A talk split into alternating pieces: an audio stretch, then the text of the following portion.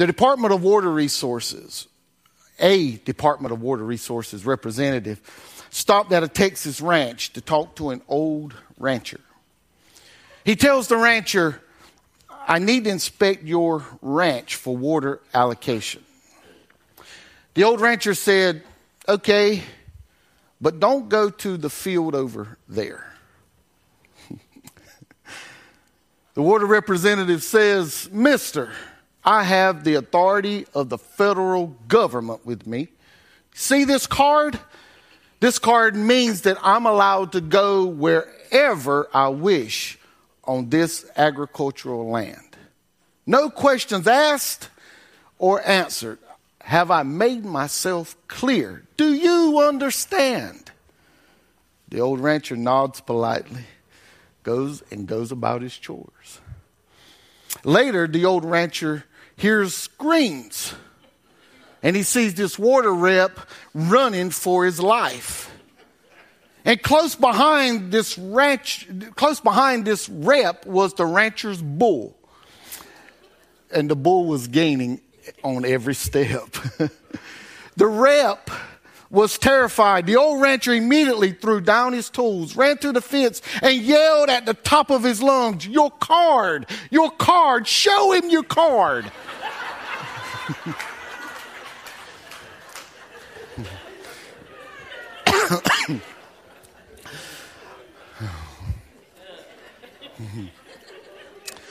Wouldn't you say this rep, he was in a storm in that moment? he was facing a terrible storm in his life, and if that bull's horn got him, that storm was going to last longer than he'd have wanted it to.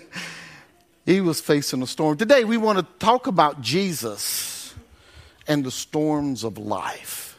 I'll go ahead and share this with you.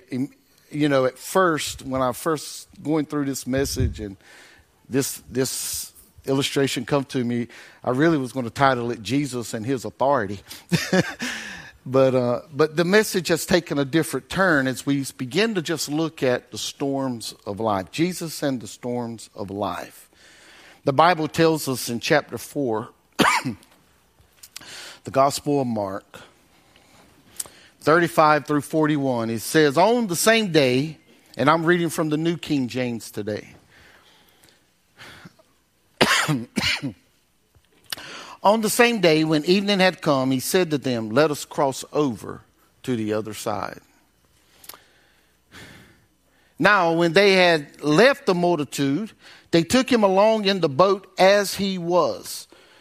And other little boats were also with him. And a great windstorm arose, and the waves beat into the boat, so that it was already filling but he was in the stern, asleep on a pillow. And they awoke him and said to him, Teacher, do you not care that we are perishing? Then he arose and rebuked the wind and said to the sea, Peace, be still. And the wind ceased, and there was a great calm. But he said to them, Why are you so fearful? How is it that you have no faith? And they feared exceedingly and said to one another, Who can this be? That even the wind and the sea obey him. This is God's holy word. God, we thank you for this day. We thank you for the authority that you have. We thank you, God, that you are our calm in the midst of whatever storm this life throws at us. So, God, we pray that you would open our hearts and minds as we look into your word today.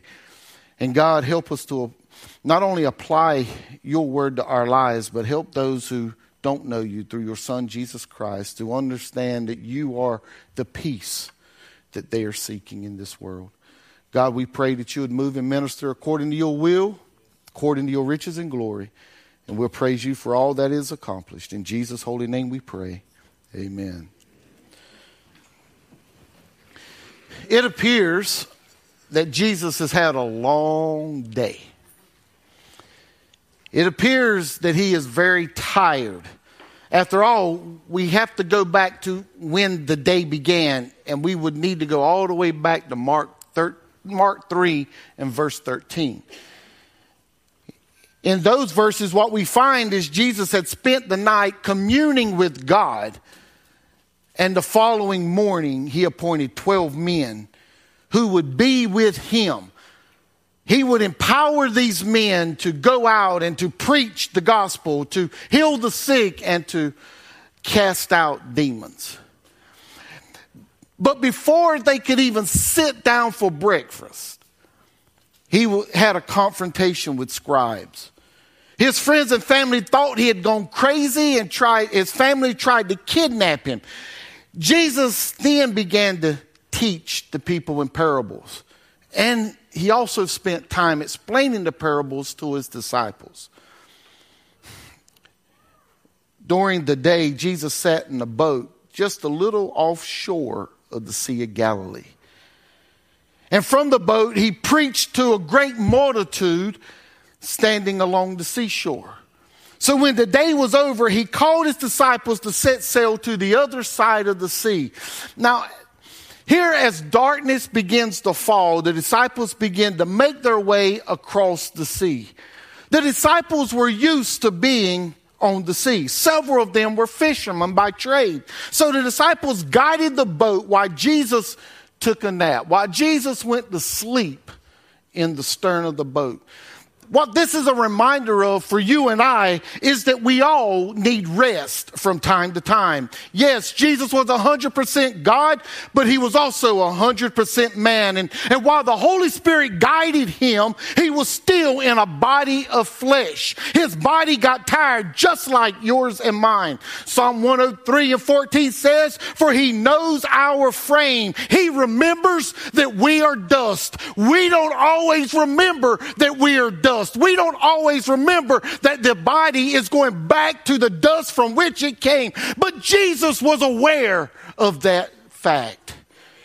Hebrews 4 and 15 tells us we do not have a high priest who cannot sympathize with our weaknesses, but was in all points tempted as we are, yet without sin. Jesus understood everything that we go through.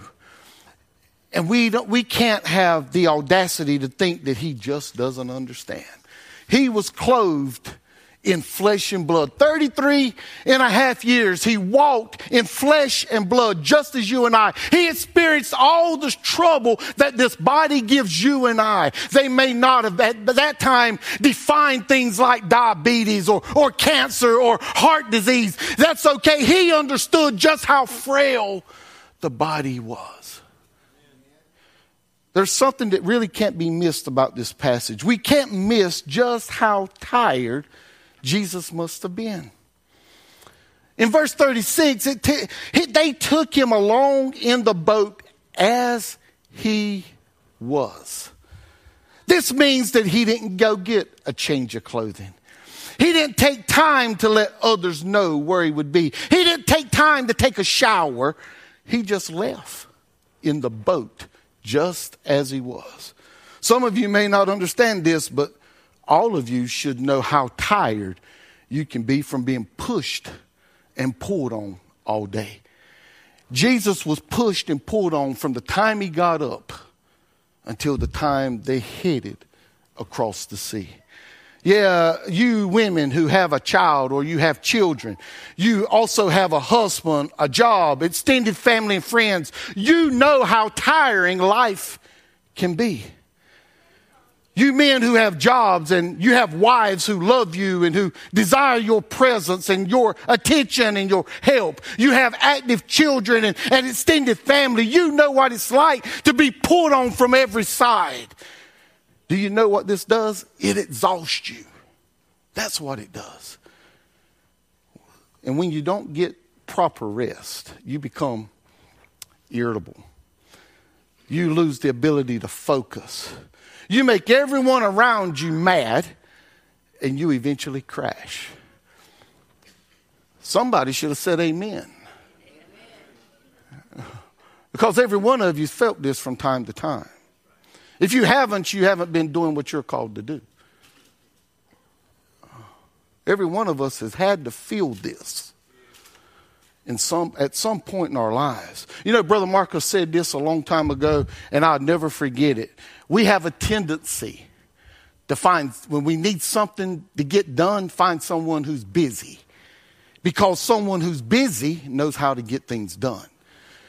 Instead of someone who doesn't have anything, we tend to look for the ad and to pile on someone else. And you know what we like to do? We like to say, okay, I'll take it, I'll, I'll get it done. Because we hate to tell people no, right? Yeah, some of us. Some of us, we hate to tell people no. Jesus shows us here in this text that we can fall prey to overextending ourselves. To be the best of ourselves, we need proper rest. I appreciate some of you here. I, those of you, perhaps many of you here, you recognize that pastoring a church is no easy feat. For a pastor, there's a lot of stress and there's a lot of pressure. But more than that, there's a lot of heaviness. It's a heaviness that you can't understand. Now, some of you may be thinking uh, he's exaggerating this, but the heaviness of pastoral work is unmatched by any job that's ever been created in this world. There's nothing that carries the weight of it that pastor in a church carries. It, doesn't matter if it's a pastor, if it's a church of 30 or 30,000. The weight of it the heaviness of it is unmatched. And for those of you who appreciate our work, my family and I genuinely appreciate you and your concern. You know, it, it's easy to go on a vacation when people are telling you, you need it, preacher. You and your family need to get away. And it's, it's easy to go, but we, we never get this out of our heart and mind. When I was doing line work, I could go away and never think about line. As a matter of fact, when I got off the job, I had the uncanny ability that my dad didn't have. I didn't think of line work. Whatever we had to do the next day, we done it the next day, but I don't have that ability with this. There's never a day when it's not on my mind. There's never a day when you're not on my mind. I'm glad it's that way. I really am glad it's that way. You know, we would all be better if we were on each other's minds all the time. Because we would pray for each other. We would be compassionate toward each other. We would care for each other. We'd be there for each other. We all we all need to be considerate of one another at all times. And, and my family and I, we really appreciate this church. But here in this passage, what I want us to notice is a couple of things. In this passage, we clearly see that we as individuals, we as people, we tend to panic in the midst of storms. And you know, th- verse 37 tells us that the great, a great storm arose and the waves beat into the boat so that it was already filling. The description of this storm puts us in the mind of a hurricane. Think about it. There were no news broadcasts. There were no meteorologists. There were no tracking the activity of the ocean. There was no warning at all that a hurricane was coming.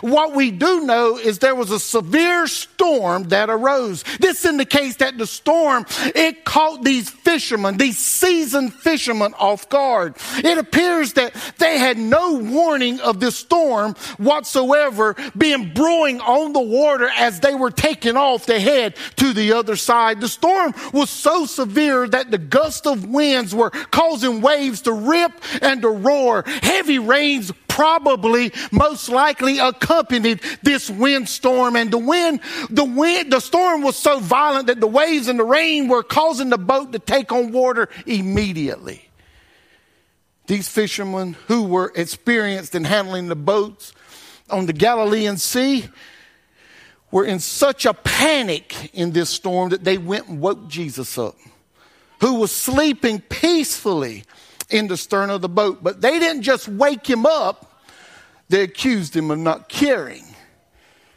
about their welfare. Have you ever felt so desperate that you began to panic? We know what Job's wife did.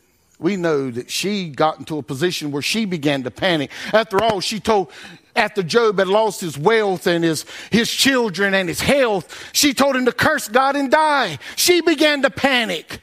But Job told her, You speak as one of the foolish women speaks. Shall we indeed accept good from God and shall we not accept adversity? The Bible says in all of this, Job did not sin with his lips. Now we know that's early on in the story, right? because later in chapter 30, Job begins to complain. Job begins to question God. As a matter of fact, in verses 20 through 23, Job says this I cry out to you, you being God. But you do not hear, you do not answer me. I stand up and you regard me, but you have become cruel to me. With the strength of your hand, you oppose me. You lift me up to the wind and cause me to ride on it. You spoil my success. For I know that you will bring me to death and to the house appointed for all the living. Here, Job is accusing God of so much. If God would have put this upon him, he would have surely died. But God didn't do this to him. God just allowed Satan to do so much to him. Yeah. Uh, yes, Job was in the midst of a storm and he just couldn't see it letting up. He became discouraged and he began to think back on his life that, and he couldn't see just how he deserved what he was going through. In verses 24 through 31 in the same chapter, Job's depression was evident. In chapter 31, Job uses the term if I so many times that in chapter 32, it says, so these three men ceased answering Job because he was righteous in his own eyes. Oh, in case you didn't know, yes, Job did question God. He didn't question God's authority, but he questioned why he was ha- uh, experiencing all of this. Folks, we do face storms in life. Some come out of nowhere, some are incredibly violent. Some knock us down hard, some hit us so hard that we forget even how to breathe. We begin to think that God either doesn't see us or he just doesn't care. But I want to remind us Psalm 121, 3 and 4 says this He will not allow your foot to be moved. He who keeps you will not slumber. Behold, he who keeps Israel shall neither slumber nor sleep. We must come to terms with the fact that our God He's not concerned with our storms. No matter how big they are, they're not too big for Him. He will not allow you to go through a storm that He cannot and He will not bring you through.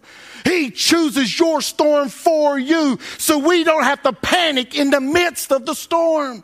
Again, God's not concerned with your storm because your storm is not for Him, it's for you. His concern is that we trust Him in the midst of whatever storm we find our lives in. From time to time, we'll face a storm that will cause us to have a pity party. It'll cause us to try to figure out what we've done to deserve to be in the storm. But if we trust Him with our death, if we trust Him with eternity, if we trust Him that we're going to spend eternity with Him, we can trust Him with whatever this world throws at us. Psalm 145 and 8 says, The Lord is gracious and full of compassion, slow to anger, and great in mercy. So we don't have to panic in the midst of the storms that come our way. Why? Why is this so important? Why is it that we need to really catch hold of this? Because He desires for us to have peace in the midst of our storm. Our rest and peace is a concern for Jesus. These seasoned fishermen found themselves in what appeared to be the most violent storm they had ever experienced. They had tried to handle the situation themselves, but the situation had gotten out of hand for them. Maybe they thought Jesus would have awakened on his own because most men would have woke up. but they were wrong. And now they just couldn't wait any longer. The disciples cried out, Teacher, do you not care that we are perishing? They confessed here that they were perishing. These were prideful men. These were men who were very capable in their profession, and their profession was the sea. They had always handled every situation up to this point on their own, but now they have to confess that they need help. They needed help that only God could provide. So Jesus arose, he rebuked the wind, and he spoke to the sea, Peace be still. The Bible says the wind ceased, and there was a great calm. The word peace be still in the Greek, it means muzzled. so the word muzzled here again shows us the fury and the violence of the storm, and it stresses the dramatic act of what Jesus done.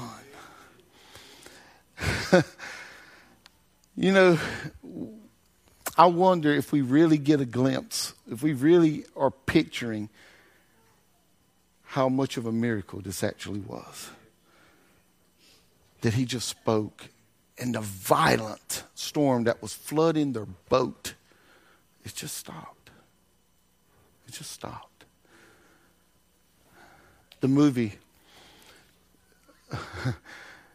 the movie with Mark Wahlberg in it, they were fishermen and they were out on the, on the sea and storm come up. They were taking a chance and everyone lost their lives. You know, I pictured that as I was going through this and, and thinking, Maybe that's what they were experiencing. Maybe what they were experiencing was worse, but it was no less than. The thing was with Mark, Wahlberg and, and those other characters in their boat, Jesus wasn't there. with the disciples, Jesus was there. Adam Hamilton tells us the story of leading a team down to Bay St. Louis to help gut houses after Katrina. They were assigned to a woman whose brick house was completely inundated. They were asked to gut a two story garage.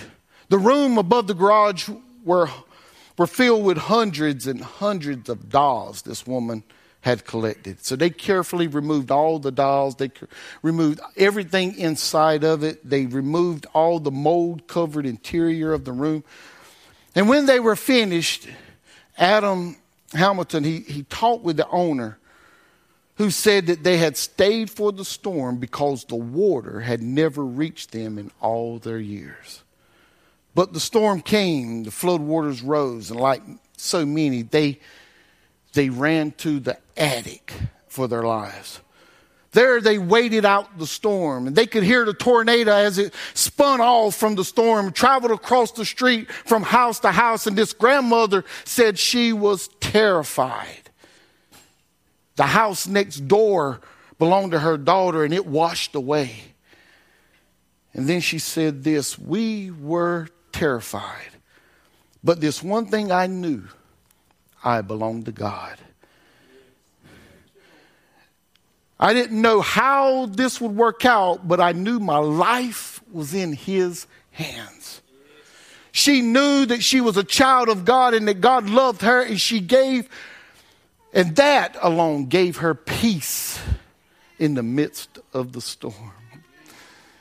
Jesus was with these guys in the boat. His presence alone should have given them peace. So Jesus asked the question, Why are you so fearful?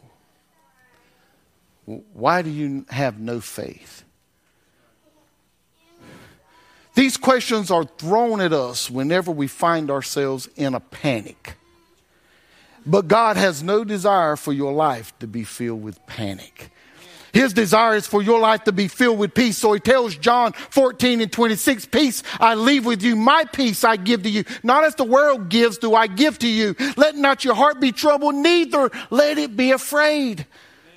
I don't know where you are on your path of faith in Christ. You may be a new convert trying to figure out this walk of faith. You may be a seasoned Christian who, due to a storm that you're in, are finding yourself struggling with your faith. Or you may be lost and far from God. I want to encourage you that no matter where you are, if you will commit to placing your faith in Jesus Christ, He will protect you in the storm. Jesus has the power to control the sea and the winds. His disciples even said, Who can this be that even the wind and the sea obey him? He is the Messiah.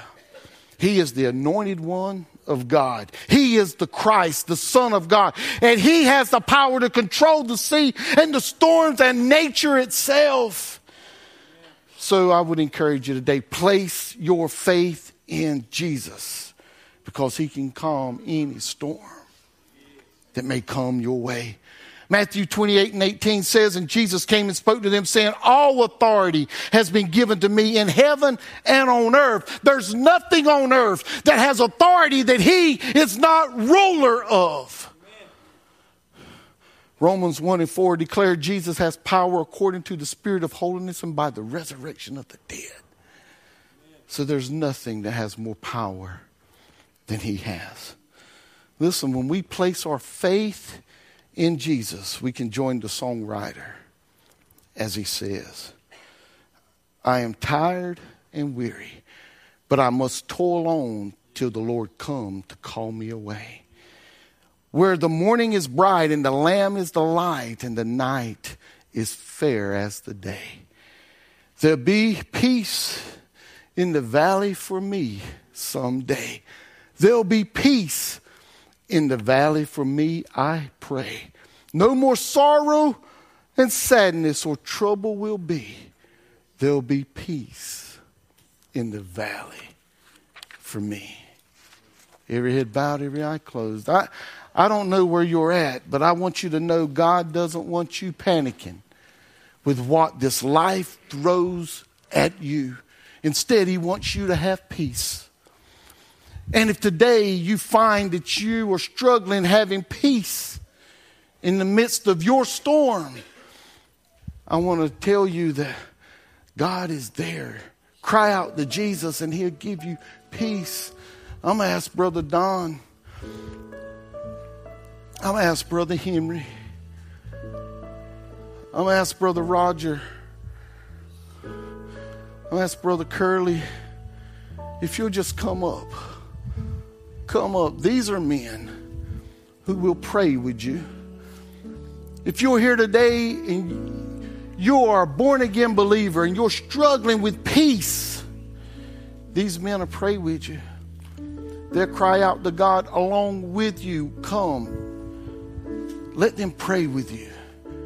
But if you're here today and you don't know Jesus as your Lord and Savior, I'd love to introduce you to Jesus. As these men are here to pray with the church, if you're here and you don't know Jesus, I'd love to share with you of a Savior who can calm your storm, a Savior who can give you peace in the valley, a Savior who loves you more than you love yourself, a Savior who will change the view of the scope you're looking into a Savior who will be with you until the very end.